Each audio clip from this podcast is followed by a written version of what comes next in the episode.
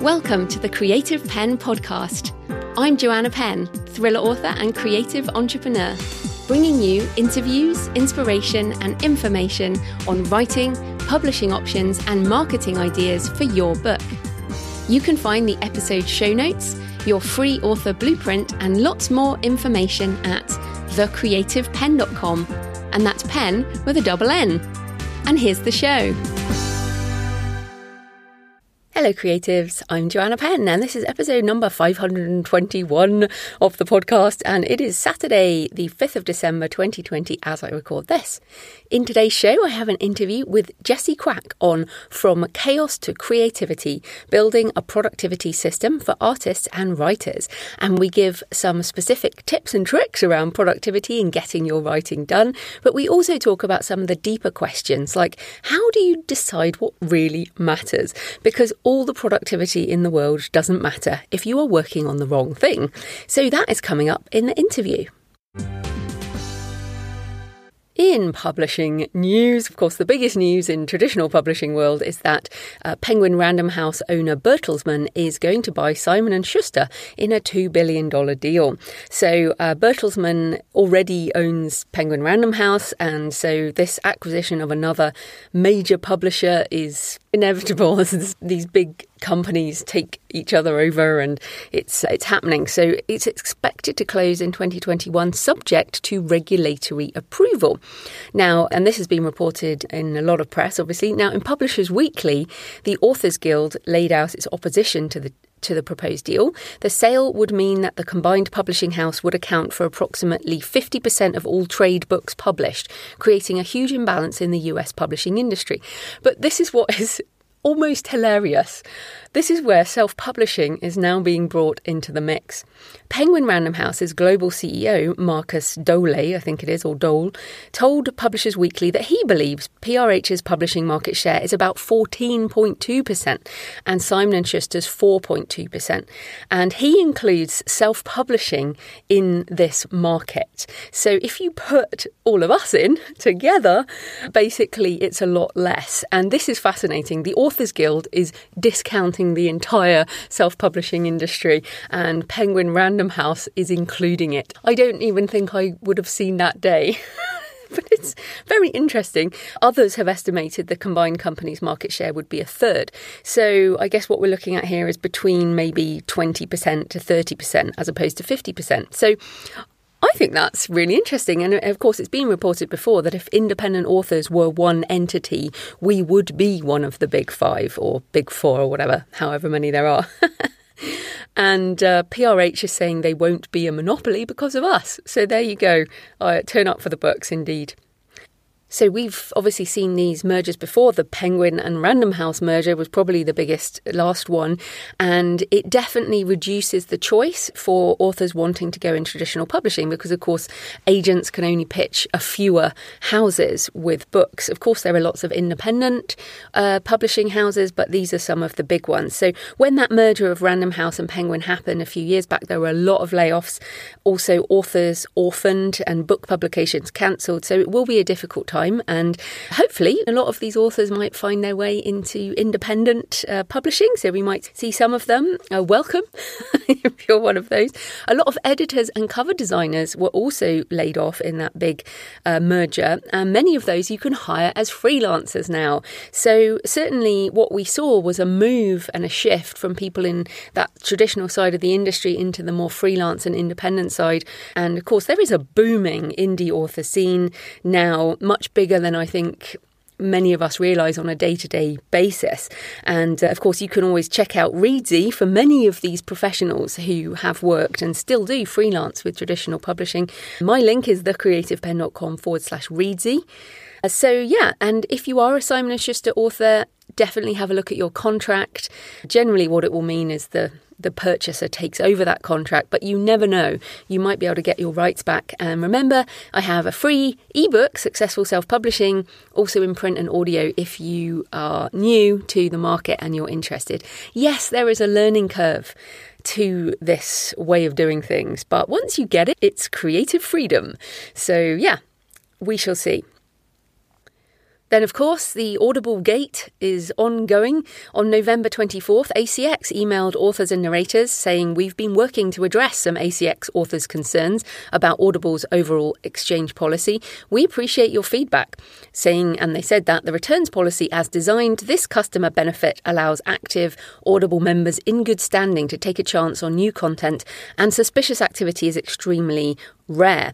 And they say, in recognition of these concerns, from January 1st, 2021, Audible will pay royalties for any title returned more than seven days following purchase. So, good news for a start, showing the power of authors coming together. And of course, thanks to Susan May for spearheading this and all the authors who have been involved. And the news has been picked up in major press. The Guardian reported uh, that a letter signed by 12,228 authors backed by major organisations, including the US Authors Guild, the UK Society of Authors, and of course the Alliance of Independent Authors, expressed concerns over the easy exchange policy. But uh, many writers believe the change does not go far enough.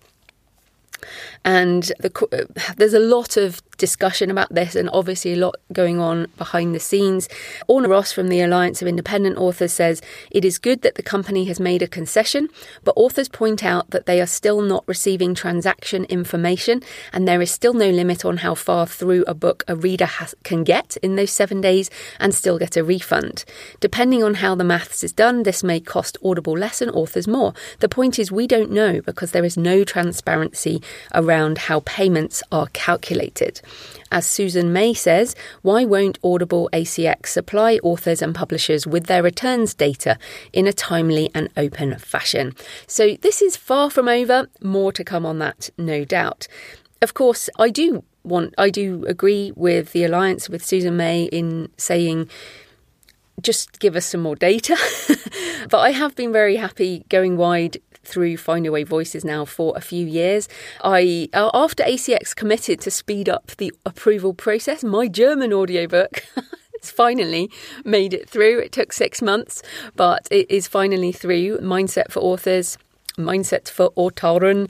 I can't, I don't speak German, but is now out on Audible. Uh, I do, it, amusingly, there I do have some promo codes for audible.com and audible.co.uk, but not for Amazon DE. So, if you like to listen in German and you fancy trying my mindset book, just email me, joanna at thecreativepenn.com, and uh, I've got some review codes for that aud- audiobook. And it is in German, just to be clear. So, only for German listeners. In more positive audio news, and again for all you wide audio fans, BookFunnel have announced the addition of audiobooks. So every current BookFunnel feature can be used to send your audiobook to readers. This is fantastic on the top of Findaway Voices, Authors Direct. This gives us more options for wide audio, and this is why I I just have fewer and fewer things that are exclusive now and I just pull out of contracts as I can. And this thing with BookFunnel is just brilliant. I'm very excited about it and I'm about to start playing with this. So so, one of the issues with audiobooks in general is how long things take. The ACX six months was uh, unbelievable. But even with Findaway, of course, it can take weeks uh, for things to funnel through into all the stores because there's a lot of technical checks. It's not like an ebook where you can upload it and it might be live within a couple of hours. So, audiobooks, it's frustrating. Even if you have edited and mastered your files, you still can't get them out to your readers, listeners fast enough. So, I'm about about to, I'm going to use the BookFunnel audio feature to sell your author business plan directly as soon as it's finished, as it's going to take so long to filter through. And so you should be able to get your author plan, your author business plan in audio before the new year through BookFunnel. So I'm definitely going to be doing that.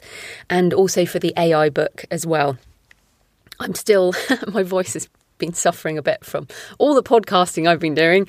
So I'm waiting to finish doing all the narration, but that should be ready uh, in a week or so. Let's say a couple of weeks to be sure. this year is just running away with us, isn't it? It feels, oh, I just want to get all this stuff done. And suddenly it's going to be 2021. Also, on podcasting, in useful stuff, the podcast host posted a great article on how to make a fiction podcast. A lot of people ask me about that because I don't do fiction podcasts, as in this is performing your fiction or doing multicast audio fiction. And this article was really good on how to do that. So hopefully it will help if it's something you want to pursue. And of course, the march of podcasting continues onwards. It's only getting bigger as the Wall Street Journal reports that Amazon is in talks to buy podcast producer Wondery, which continues the fight for exclusive content. And it's so interesting because, of course, when I started in 2009, podcasting, a bit like self publishing was a sort of niche indie, a bit like how blogging started to. It was not a corporate owned environment. It was lots of independent creators doing independent stuff. And then, as usual, as things become more popular, companies buy up this IP. And it is intellectual property. I'm creating intellectual property now, speaking to you. This is an audio product. And what's happening, of course, is, and, and these are more, Wondery particularly does these sort of limited series really very engaging, high quality audio product. Very different to what I'm doing with you, but certainly not as personal. And you don't, you won't necessarily know the the narrator, or they might only be there for a short season. So it's a, there's so many different types of podcasts you can now create. So I want you to consider if you haven't really got into this yet, what are the different types of things that you could create in the future that are these are still intellectual property assets that you can do things with. Yeah, but again, it starts to bring into the tension of exclusivity versus wide. Of course, I'm a wide podcast producer. So clearly, I've been working quite hard here in lockdown in the UK, and uh, even though we've officially come out of lockdown, we're still in what I would call lockdown light. So, still loads of time to do lots of work, especially as the weather has turned pretty bad. So, yeah, might as well stay in and write and create and do things.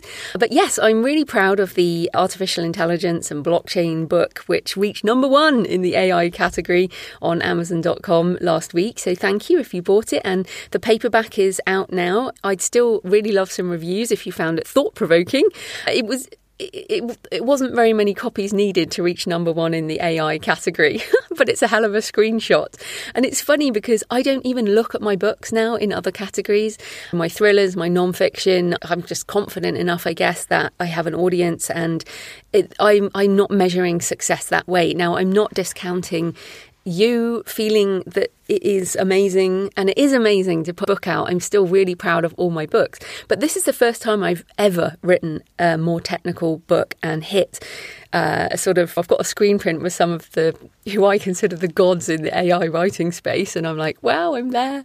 So I'm quite happy to re-experience that rush. And of course I've experienced that rush before in other places. But yeah, it was re- it made me super happy. And in fact, we had a, bot- a bottle of champagne last night to celebrate. So I'm. It's the first time I've really celebrated a book release in ages. Uh, yeah, so I'm quite delighted about that. But don't worry, I will be back to doing the more useful uh, immediately useful non-fiction books will be coming soon. I am planning because I can see that December, January, maybe February, I'll still be in lockdown light. I'm going to do another edition of How to Make a Living another edition of How to Market a Book. I'm committing to those two, and I also want to do some other things. So I have so many projects. It's amazing what you can do when everything is cancelled, basically. But um, just on the AI thing, a few people emailed me to say they just weren't interested or they didn't want to think so far ahead. Why didn't I just stick to the things that writers need to know about? Of course, I think you need to know this stuff. But to that, I will reply with some words from Seth Godin from an article he put out recently. It, it was about restaurants, but the principle applies to us as writers and it's thought provoking. And I think it's thought provoking for all of us. So he says, You can either turn your operation into a cross between McDonald's and Disney, selling the regular kind, pandering to the middle, putting everything in exactly the category they hoped for, and challenging no expectations. Or you can do the incredibly hard work of transgressing genres, challenging expectations, and seeking out the few people who want to experience something that matters instead of something that's merely safe. Yes, I am going to keep writing and talking about things that are useful to you today, like, for example, creativity and productivity is one of those useful things. But I don't want to remain in the merely safe category. I have been podcasting here for over a decade, and if I kept saying the same things, you would not bother coming back. I know this. So I will keep pushing the boundaries, and I hope you'll stick around to join me. And I hope that challenges you as we move into the sort of hopefully the roaring 2020s about what you want to create. So, yes, in the meantime, your author business plan is out this week. The paperback is, for some reason, stuck in KDP print, which is driving me crazy. But the large print is out, and so's the workbook. so, hopefully, it will be out by the time the launch happens on Wednesday. I think it's Wednesday or Thursday this week. But the Ingram paperback has gone through, so that will be available. The ebook's there, the audiobook's coming, and yes, the workbook's there already. So, yes, your author business plan. And that book actually directly fed into me creating the AI book because it helped me figure out a lot of things about my own business. So I hope it will help you too. Also, crazy as I, I have a novel coming out this week too, Tree of Life, Arkane number 11, but you can still read it as a standalone. It is also out this week. Three books launching in 10 days is a personal record for me. that's for sure. of course, I finished Tree of Life back in October and then just had it all on pre order. So, November was really the two short non-fiction. I don't want you to think that I managed to write three books in a month. I did not. But yeah, I definitely feel that there is hope on the horizon. One of the vaccines uh, arrives in the UK this week. So I, I feel like I need to get a lot of writing done before I can get out there in the world again, because once I can, you won't be able to stop me. Feels like hope is in the air. It does here, anyways, and I hope that you feel like things are turning the corner where you are as well. Hang in there for a couple more months, and fingers crossed, we'll be back out there meeting in person again soon. So thanks for all your emails and tweets and comments. Rhonda says, here's a picture, one of my favourite walks along the Puget Sound in Tacoma, Washington, where I often listen to your podcast. Beautiful picture of Puget Sound, somewhere I definitely would love to go. Tally ho! Ebright Talitha says, listening during a walk in beautiful Bellingham, Washington. Again, two beautiful lake pictures sent this week. Sarah says, Thank you for the incredible podcast. I'm originally South African, now live in Denmark, and could completely relate to having how having an international mind has helped your author journey. Indie authoring has been the best decision I've ever made. Thanks, Sarah. And finally, loads of comments, obviously, on the AI stuff, but I'm not going to go into that. Uh, don't worry, I've moved on. Nira says, Your podcast is my university and I'm doing a master's degree in writing and authorpreneurship. I appreciate that, Nira. And she says, please consider please continue doing the podcast because you have no idea the impact you're making on beginners. I have a long way to go, but I will get there one day. Oh, thank you. And it's funny because I do struggle with how to balance content between things that are relevant for beginners and then things that are more advanced. Because obviously, if you've been on this journey with me over the years, you are probably pretty advanced by now. So, my aim is to keep bringing things that will pull us all forward over time. Of course, you can tweet me at the Creative pen with a double N, leave a comment on the show, or email me, joanna at thecreativepenn.com, to let me know what you think and send me a picture of where you're listening in from. So, today's show is sponsored by Pro Writing Aid, writing and editing software that goes way beyond just grammar and typo checking.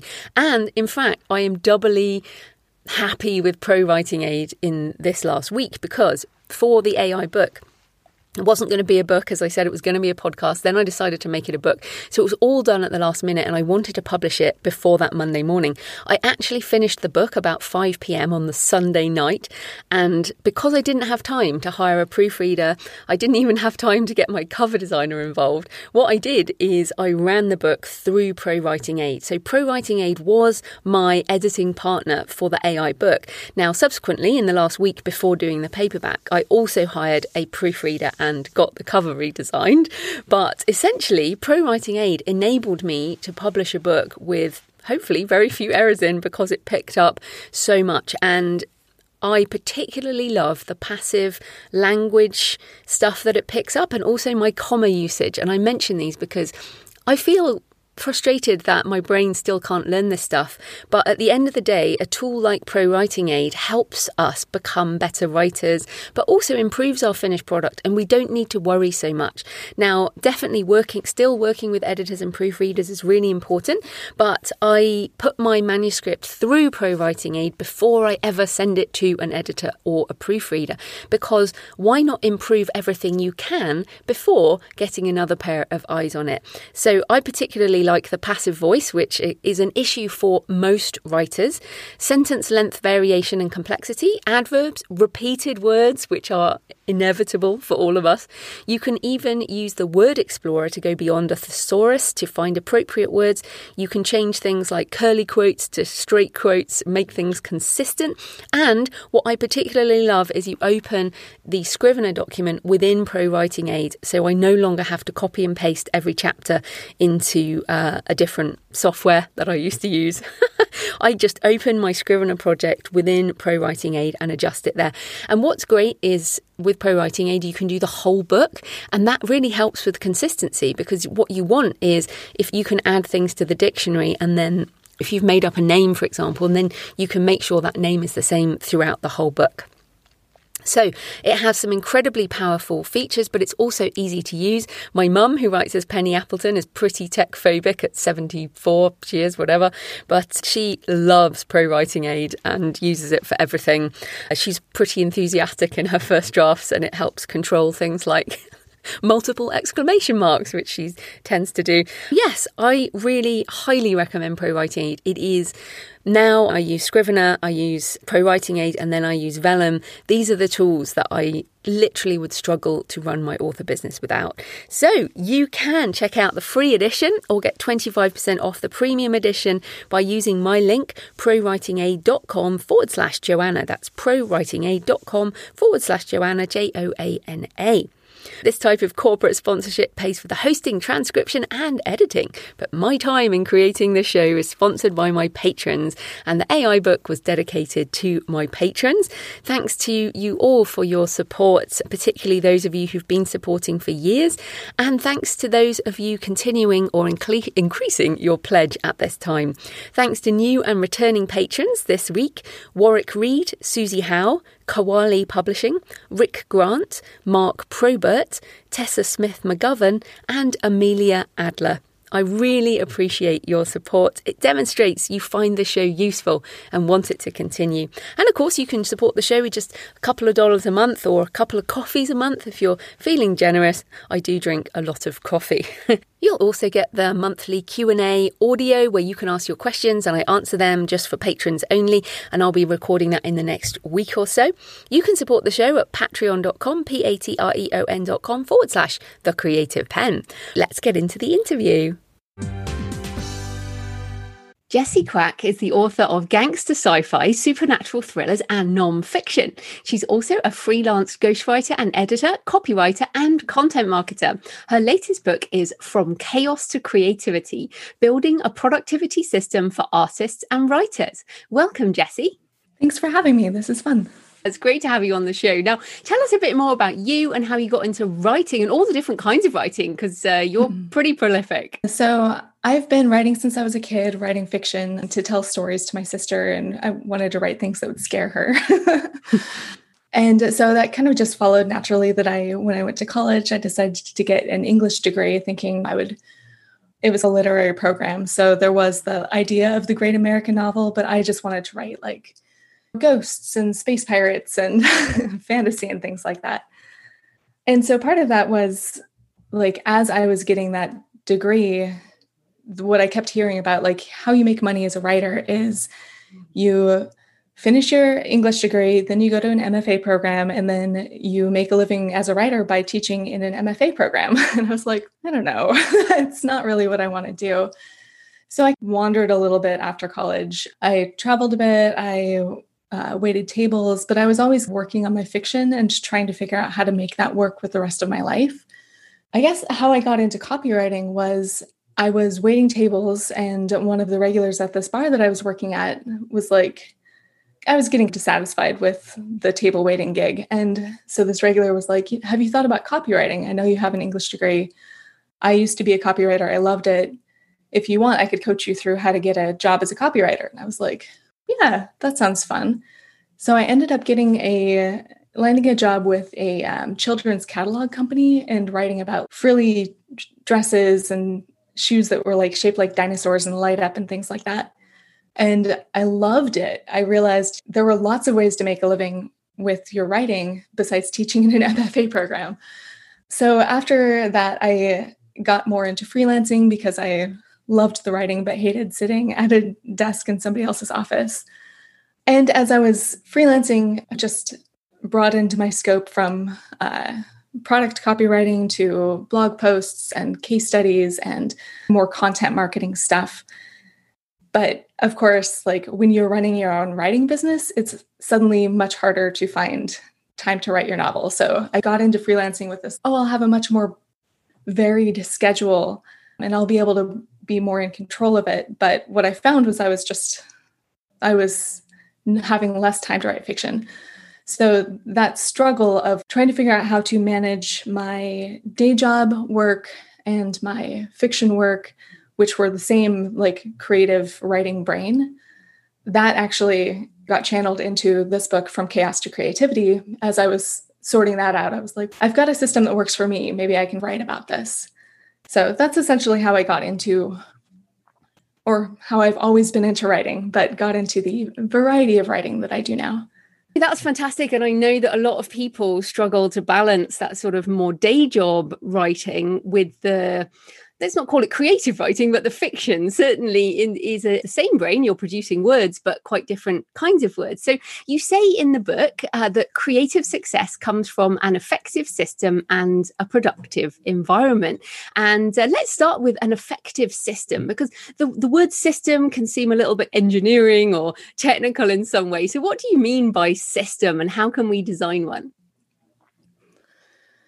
So I was really inspired when I was when I was like struggling to figure out how to be more productive and come up with a, a, system that worked for me. I got really inspired by books like Getting Things Done by David Allen and these other kind of like corporate productivity books that are out there that have been popular for decades.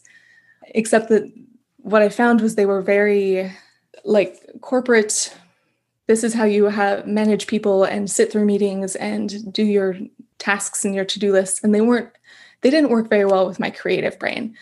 So I, I think i picked up the idea of creating a system from this sort of corporate productivity world. And so essentially a system like like you said it sounds very kind of engineering and like uh, non-creative but what it is a structure around your what needs done, your tasks that helps you organize them and sort them and get them out of the way so that you can have make both time and like mental space to do your creative work. So the basics of a good like productivity system is tracking what needs to be done, figuring out your priorities, and then doing what needs to be done effectively. So I think we've probably all have had that feeling of I should be writing when you're doing something else. And then when you're writing you feel like oh I should be doing something else. And so you have this like constant confusion of or maybe pull of priorities a constant pull of priorities. So when you have a system that tracks what needs to be done you can see there that okay these are all the things I'm not missing anything. What needs to be done right now is for me to be writing. And then when you're done writing, you can say, okay, this is the thing I need to do now. So it helps eliminate that panicky feeling of, ah, am I missing something?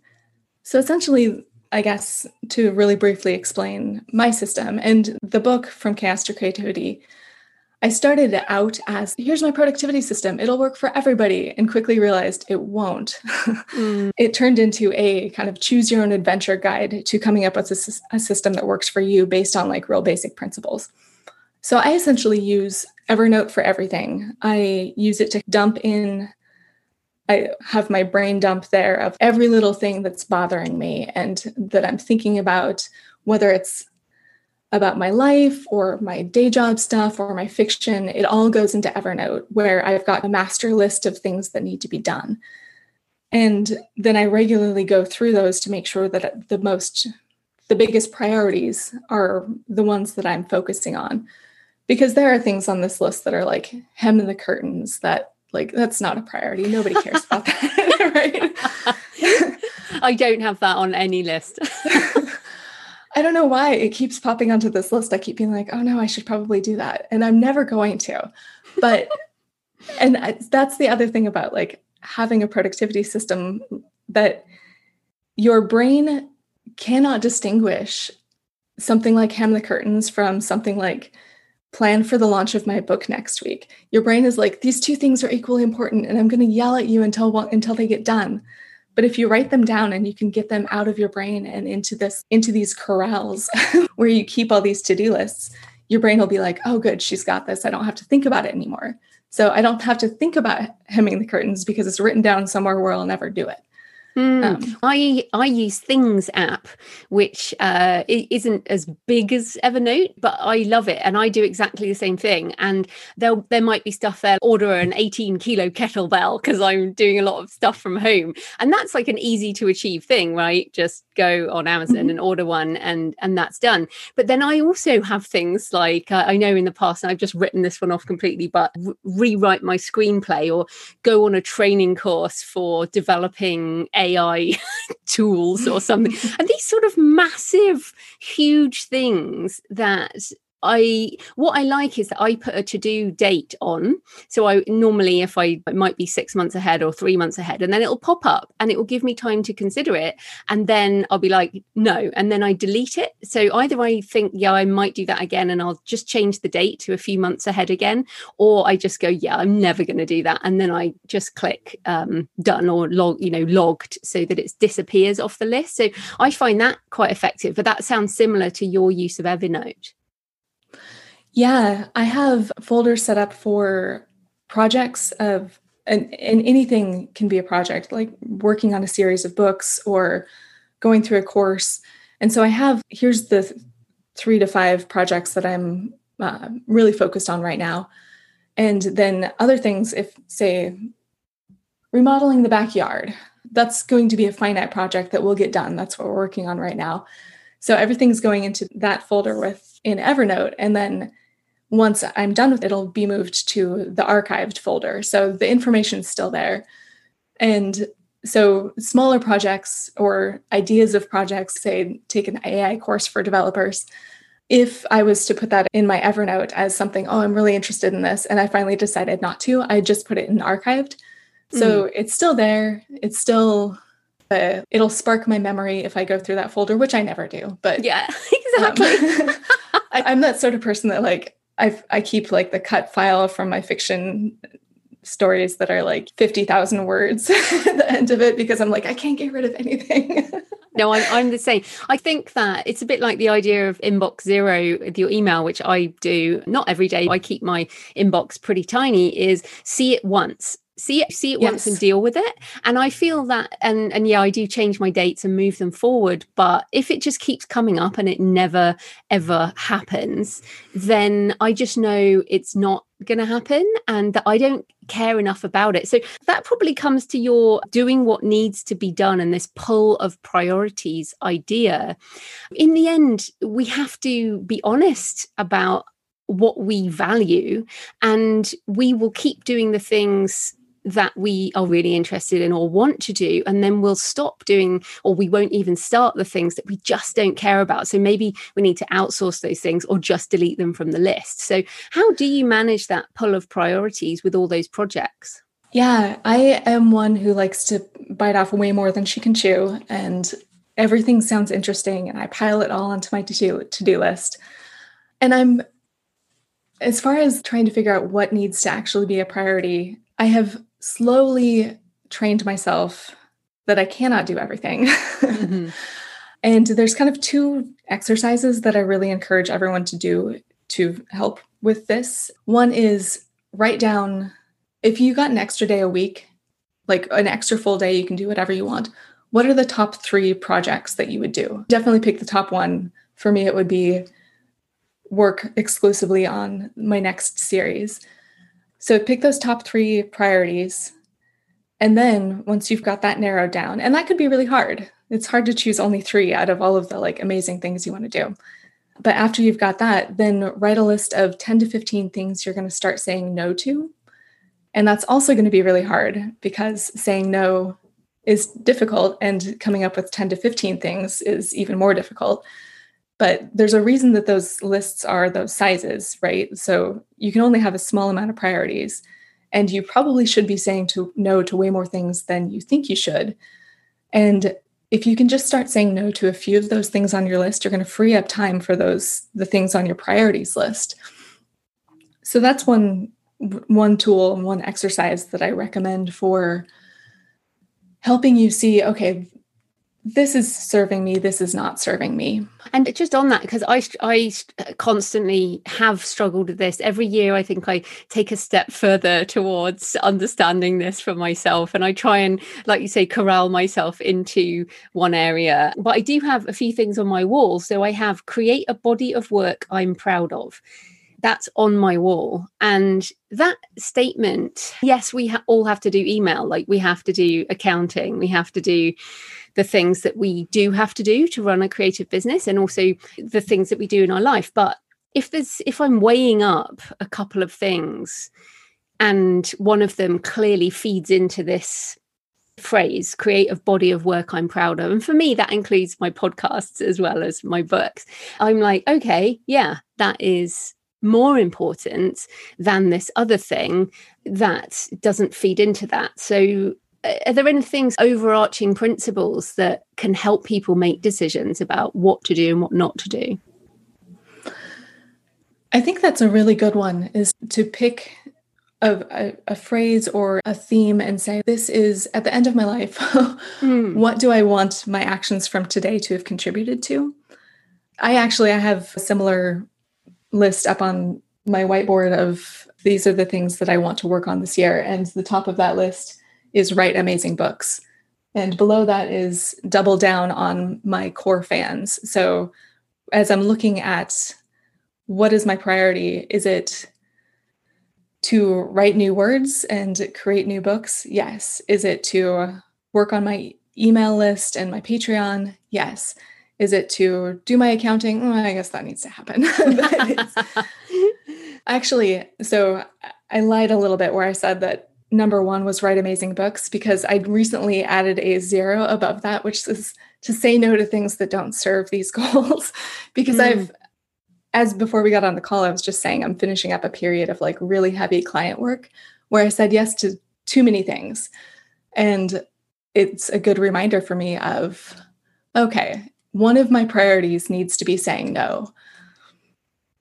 No, I think that's really important. And also, one of the things you do say is you need a calendar, not a to-do list. And we've been talking a bit, I guess, about lists. And but I really agree with this calendar idea, and it fits exactly with what you are just talking about. Because uh, the reality is that we will have phases of things and seasons of things, and like uh, finishing your client work to make X amount of money so that you can have more time off, you know, during the holiday season. Or for me, it's I've got two books coming out in a couple of weeks and everything is heading towards that and I've got some big podcasts I want to do. I'm and but I'm in lockdown so I'm going to work really hard as we record this at the end of 2020 and I have a vision of next year of having some bigger chunks of time off. So we're not saying that you should make every this is what's difficult right? We don't make exactly the same decisions every day but it is right. as you say in the title from chaos to creativity you have to plan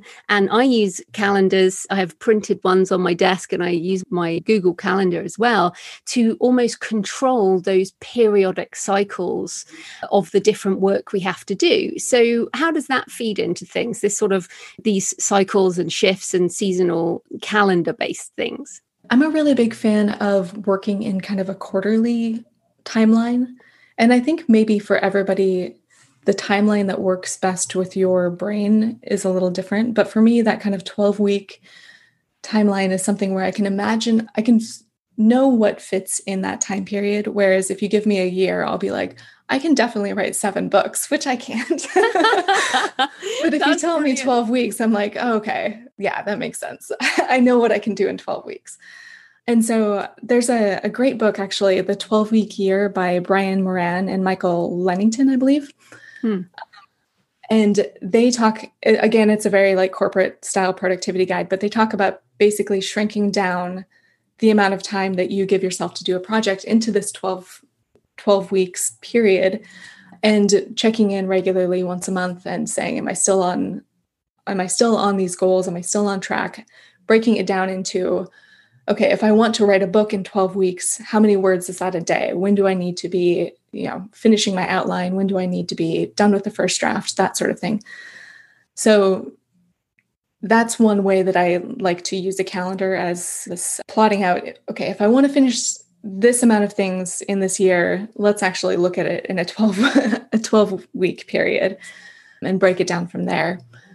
And like you said, yeah, there's a seasonal aspect to all right, this is a couple months where I will be heavily focused on client work so that I can then be focused on outlining my book or the first book in my series next month so I can start writing it in January. So I do like to look at maybe every month in that 12 week period as like, here's the theme for that month. November has been client work, December will be outlining, January will be drafting. I print out these, there's one A4 page per month from Calendarpedia. And I, I print them out because I plan, like I've got on my desk right now, I've got 14 months worth of these one pages and I staple them all together. And then I, I work in these more annual things and but what inevitably happens is it changes. So mm-hmm. that's why i like these printed pages because i literally will just print them out again. Like this year of 2020 as we record this most of it went out the window uh, and it became something else because the other thing that you have to put in and i feel like it's like you said oh yeah i can write seven books next year. I'm just going to work really hard. And then you realize that you haven't put in any sort of family things health things life other life things. It's not all that you'll be spending that whole month on your book. There's sort of other things to do. And I find we stretch out the period of time that we think we have, but it goes past so fast, doesn't it? So I like your idea of having one focus per month. And I definitely do that too. It's okay. And I also, another thing I do is I don't usually I, I, never write more than one novel at a time or one fiction project at a time and i'll usually only work on one book at a time because I just can't deal with the shift in brain. Do you have the same thing? Yeah, that's definitely tough to switch between big creative projects like that. I have less of a hard time with it, I think, because that is what I'm doing all day long for clients. I'll go from, okay, I'm writing this really detailed technical white paper to now I'm writing thought leadership articles for small business owners, things like that. So I have a easier time just saying, okay, this is the time that I am thinking about this right now. And that's that has folded over into my fiction as well as I've done more freelancing where it's like, all right, I guess it's time for fiction. I've got 20 minutes and let's get into the brain. So that's definitely a copywriting superpower that I did not have eight years ago when I started. But one of the things that you brought up earlier about remembering that you have all these kind of life obligations as well. I don't know if you're familiar with Charlie Gilkey from yeah, the Productive yeah. He's Flourishing. been on the show. Okay. oh, has he? Oh, I yeah. must have missed that one. He, I love Charlie, but he's got this idea of you can only have five projects going on at a time. And he's constantly having to remind people that remember that caring for your family is a project, recovering from an illness is a project, living through COVID is a project. Mm. So mm. you have to keep that in mind as you're planning as you're planning your week, as you're planning your month, like you can't do five big things because you already have some of these kind of hidden obligations. I think it's interesting. I do think coming back to the original sort of statement about effective system and productive environment, this productive environment thing is has also become a challenge for everybody i think even if we were used to working from home which i think you and i were both used to working from home but before mm-hmm. the pandemic but it has for many people they're suddenly working in an environment that they don't consider to be associated with work it might be at the corner of the house or it might be that family are home and being noisy or like me i wasn't able to work in the cafe anymore and this idea of productive environment and disruption of that is quite jarring in many ways. So, what do you mean by a productive environment, and, and how can people improve theirs. For example, I want to say one of my really big tips is turn off notifications on your devices. I put everything into an aeroplane mode and just that's a big deal. I hate it when people's notifications are just pinging all the time. Oh, yeah, it makes me crazy. so you're right. It's both the physical environment, but also your digital environment. And there are definitely things that you can control. And obviously, there's going to be stuff that's out of your control that you can try to mitigate. So, to start with the digital environment, because you brought up notifications, yes, please turn off your notifications, especially when you're in the middle of a writing session. I love the app Freedom. It allows you to just block the entire internet or block certain sites like Twitter for me is a big draw that I have trouble staying away from. so, Freedom is a really good app for that. Forest is another one that I love that you plant a little tree either on your phone or in, I think it's a Chrome extension. And you plant it for a certain amount of time. And if you check your phone or if you go online before that time is up, then the tree dies. And you, like you maintain this little forest that you grow these trees and the dead trees stay in your forest. And for some reason, I find this incredibly motivating. Mm. I will not kill these little trees. so you set an amount of time. Let's make it easy, like 20 minutes. Like I know that's not easy for some people, but if you manage it for 20 minutes, the tree stays alive. But if you don't, it dies. Yes. Okay, cool. Yeah, I'm going to try that because that's really good. Yeah, that's a it's a really fun one. And it's there's all sorts of different cute different types of trees. It's fun.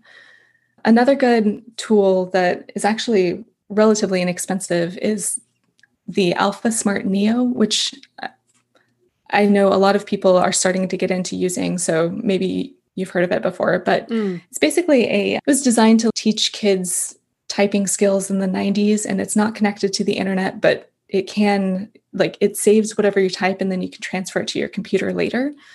And it's got a little screen on it that only has four lines of text. So it keeps you really focused in on what you're actually writing in the moment. And you can't really edit on it very well. So it's super good for fast drafting and there's no distraction.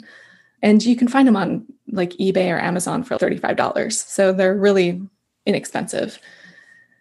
Let's see. I think those were my main digital distraction tips. And then in hmm. terms of your physical environment, that's obviously going to be very different for everybody. I'm really blessed right now to have an actual office where I can shut the door and I can have some sort of privacy for my husband who's working in the room right next to me.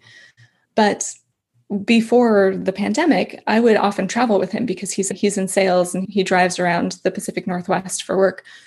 So I would find myself working in all sorts of places, hotel rooms and coffee shops and the passenger seat of his car. And I uh, realized there were sometimes that I could work really well and sometimes that I couldn't. And I started just cataloging what those times were and figuring out what those blockers were and trying to find a tool that would help me with that. So, for example, I realized I get really antsy about writing if somebody is sitting next to me and can see my screen. And oh, so, yeah, definitely. Yeah. So, like sitting on an airplane or in a coffee shop or on a couch next to my husband or something. I was just like, I can't concentrate. So I bought one of those like privacy screens that just stick on your laptop screen. And now I, I think people can't see it, but it doesn't matter because it's a mental trick that makes me feel like, oh, that's fine now. I can write this like gun battle and probably nobody can see it. Noise canceling headphones. Highly recommend noise canceling headphones. I've got an app that makes rain noises and I just pop in my noise canceling headphones with this rain noises and I can't hear anything. Yeah, that's me too. And in fact, I find as an introvert and very sensitive to sound that I wear them, uh, for example, when I'm flying, even if mm. I'm not writing now, I, I get really stressed in airports. And some of your American mega things where there's so much noise and lights and flashing and i'm just like ah and my husband just says put the headphones on and close your eyes and it really helps with the kind of calm and anxiety. So it helps with writing it helps with anxiety and people say oh but they're so expensive. I literally think it's the best couple of hundred dollars or pounds that you're going to spend because it helps so much. So i'm i'm with you with that. I have Bose. What do you have yeah, I also have Bose. I have some of the the in ear ones. Mm, um, I have the over the ear ones. Mm, brilliant. And I found mine on on eBay brand new for fifty percent of retail price. So they're not as expensive as you think they are, but even if you buy them full price, they're incredibly worth it. Highly recommend. Yeah. High value uh, item, certainly. And then in terms of, I know one thing that everyone's most people are dealing with right now is people? The other people in your household? Why don't they all just disappear? And like i mentioned my husband used to travel a lot for work and even though we don't have kids and we have our own office workspaces i used to have long periods of time where i just got to set my own schedule and i couldn't hear him talking in the next room and he wasn't walking in being like oh, look at this cool mountain bike video. Don't you want to watch that right now? I know how I'd you like, feel. Aren't you working? Because I am working. so we had to have a lot of conversations at the beginning about like, all right, this is what I need right now. If my door is shut, I'm unavailable. If your door is shut, you're unavailable. And we had to negotiate that. And that can be really hard, especially if you're dealing with like kids or everybody's got a lot of extra responsibilities right now. But it is good for your relationships in general to be able to learn how to have those conversations about what everybody needs and to be able to respect and honor those. So I highly recommend, even if it's a hard conversation, to learn how to do it with the people in your household because it will be a valuable skill for you down the line, as well as getting you the time you need now. Yeah, I think that's really important. And as part of that, you have to identify what you need and come yes. up with a creative solution. So I totally agree. Like, for example, the noise cancelling headphones, I resisted for so long because I thought just putting in normal phone earbuds, for example, would, would be enough. But uh, when I, I, eventually, my husband was the one who bought me a pair, and it made such a difference. And you, but you have to identify what the issue is. And for me, that example was too much stimulation. And how do you reduce that? And as you say, you have to figure out what you need and then come up with something that will help you sort that out uh, that might not impinge on someone else's life. That's the other thing, because you can't just make everyone shut up. That's the reality right. of, of the world. So it's okay, how do I change my own behavior and how do I change uh, the way I work so that this is sustainable? And we definitely have to mention you know physical health here. So for, i had a lot of back pain. You, you, you can't be a productive writer without sorting out your pain issues if, if you can. And like i'm standing up right now and i do i stand up a lot during the day and work a lot standing up and that's a really important part of my productivity because if without my health i can't do this. And that can also help with what's going on in your household as well. So it is just tapping into what you need and then figuring out how to solve it, isn't it? Mm-hmm. And I definitely wanted to touch on ergonomics. So thank you for bringing that up. But having a good workstation, trying to figure out something that will be comfortable in the long term, because right now it may not feel that uncomfortable to be sitting on your couch and typing on your lap. But over the long term, you're definitely going to your body is going to tell you that they didn't like that. So that's something that i have i i'm i'm a cheapskate and i don't want to spend money on anything i don't have to. And i finally have been like okay i need to invest in my own workstation.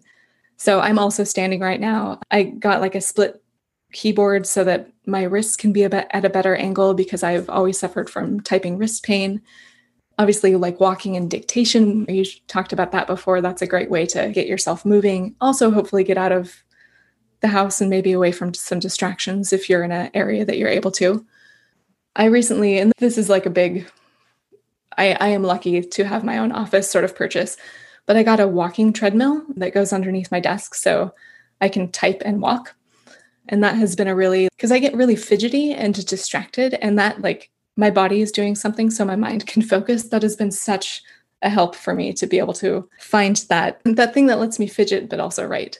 No, that's great. And we're almost out of time, but I did want to ask because you have a great chapter on shadow work and willpower. Now, I'm pretty obsessed with the shadow, so I was loving this. And you said doing creative work is difficult, busy work is an easy substitute. And Steven Pressfield obviously talks about uh, the shadow career in the war of art. And for people like you and me, where our day job, I feel like my nonfiction is almost my day job, not in a bad way, but in the sense that it, it does bring in the bulk of my income and it's separate to my fiction art as such. And, but I find that, as you say there, it's, it's easy to do stuff that you know is going to produce work and paid work in the world and it's much harder to go deeper into that sort of other part of you. So how do you tell the difference for a start and then get into that creative task?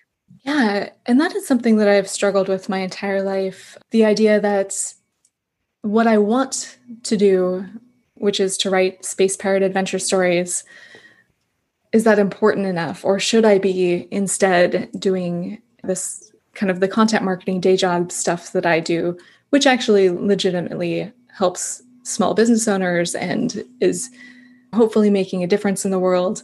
And i have that in my mind constantly as i'm like no i'm going to sit down and write about space pirates and part of my brain is is this important? Is this as important as you know doing work that a pays you a lot more money and provides for your family. And and so that knowing the difference between the two a like i already i know it. I know what is the shadow of what my main love is. But it's very hard to set that aside and say no it's fine for me to work on this other thing over here and I came across a quote the other day that I absolutely love by theologian and civil rights leader Howard Thurman. And he says, Don't ask what the world needs, ask what makes you come alive and go do it, because what the world needs is people who have come alive. And I now have that written beside my computer because what makes me come alive is writing fiction. And that's what the world needs more than they need another content marketer. So I think maybe a big one way to find that for yourself is ask yourself a question. If you didn't have to earn money doing this other thing, what would you do instead? I'm very fulfilled by my day job. But if I didn't have to earn money, would I write thought leadership articles for tech companies or would I write space pirate adventure stories? And in a heartbeat, I would just write fiction. So that I guess that's the way to help find that for yourself. But it's going to be a challenge every day to say, is what I'm doing the work I should be doing, or is it a shadow of it? Am I producing my amazing body of work, or am I doing things around it that are maybe necessary but shouldn't stand in for the work? Say, networking with other authors. And when I'm like when I'm on Slack with my writer friends. Is that writing? but we also stuff like that. Yeah, and this is really difficult. So, as a multi-passionate creator myself, I do consider this podcast, for example, to be part of my body of work. Particularly, mm-hmm. I think with the solo episodes where I put a lot of work into them, and I where I really try and synthesize well you said thought leadership there. I feel like that is an important part of my body of work especially around as we speak i was saying to you earlier i was at the wired online conference and i've been learning about ai and future technologies and i'm i'm re- it really fires me up. If you talk about coming alive i feel really alive after a day learning about exciting things like that. But I also feel differently about my fiction and I love creating things that help people. So, what we're not saying at all that nonfiction is less value or that fiction is less value. What we're saying is you have to tap into what makes you feel that way and yeah absolutely yeah and th- that's different for everyone but also it's allowed to be several things and but for example i mentioned screenwriting before so i I love the idea of screenwriting. Uh, it, I've been on courses, I've written some drafts of screenplays, but it it is not something that makes me come alive. I don't want to do that job. And as much as I sometimes flirt with the idea of getting back to it, it's on that no list. It's no, don't do that. Similarly, professional speaking, like I have a, I'm only allowed to do one a quarter really, like in person. And I say allowed, I allow myself because it's not what brings me alive. But I also like coming to America and meeting people like you. we met at a conference. And so there are reasons to do it sometimes. And even though it might not make you feel like, yeah, I love this, but it might still fit into your life. So so for people listening, we know this is really hard, right? You have to weigh everything up. It's really a, a balancing act of here's something that I love that makes me come alive something that I feel like I'm adding value, something that is furthering my goals, even if it doesn't make me come alive. There are definitely things that uh, are like building your website or marketing your books. Those need to happen in order to give your work flight. But I think the danger lies where I was talking about earlier of doing deciding you should do something because it feels more important or more societally acceptable and it's adjacent to what you love doing, even though it's not quite what you love doing. And that tension I was talking about with feeling like maybe it's more societally acceptable to be a content marketer and a copywriter mm. than throwing all of my you know caution to the wind and just writing fiction full time and focusing on my passion. And that feels very dangerous. But it's also desperately what I want more than anything. And so looking at those two things of, okay, yes, I'm fulfilled by my day job, but am I using that as a crutch so that I don't have to dive into the scary place of telling stories that honestly, it doesn't matter what kind of stories you're telling, your soul is buried in them, and that can be very scary. And yeah, so it's a personal, it's a very personal journey trying to decide what whether you are doing shadow work or or not. Absolutely. These are some big questions that we've got into. And I think that's important because at the end of the day, like people get so focused on productivity tips, and we did a few of those at the beginning, but you can have all the list tools and, you know, technology you like, but it doesn't matter if you don't know what you really want to achieve. so right. I think, yeah, the balance of tips and tricks and deeper, meaningful questions is necessary. And of course, you have lots of that in your book, From Chaos to Creativity. So tell people where they can find you and all all your books online? So, jessiekwak.com is my website, where my hub for everything. I'm on Instagram and Twitter, and I have a Facebook account. I'm very easy to find. Fantastic. Well, thanks so much for your time, Jessie. That was great. Yeah, thank you. This is so much fun. So I hope you found the interview with Jessie interesting today and that you got some tips for getting your productivity sorted as we move into 2021. Woohoo! New year, my favourite time of the year. So next week I'll be giving you some tips around your author business plan, why you should do one, how it's helped me, especially this year as I consider what I want to do for my next decade as a creative entrepreneur. So happy writing and I'll see you next time. Thanks for listening today. I hope you found it helpful. You might also like the backlist episodes and show notes available at thecreativepenn.com forward slash podcast. You can also get your free author blueprint at thecreativepenn.com forward slash blueprint. If you'd like to connect, you can tweet me at The Creative Penn or find me on Facebook at The Creative Penn. See you next time.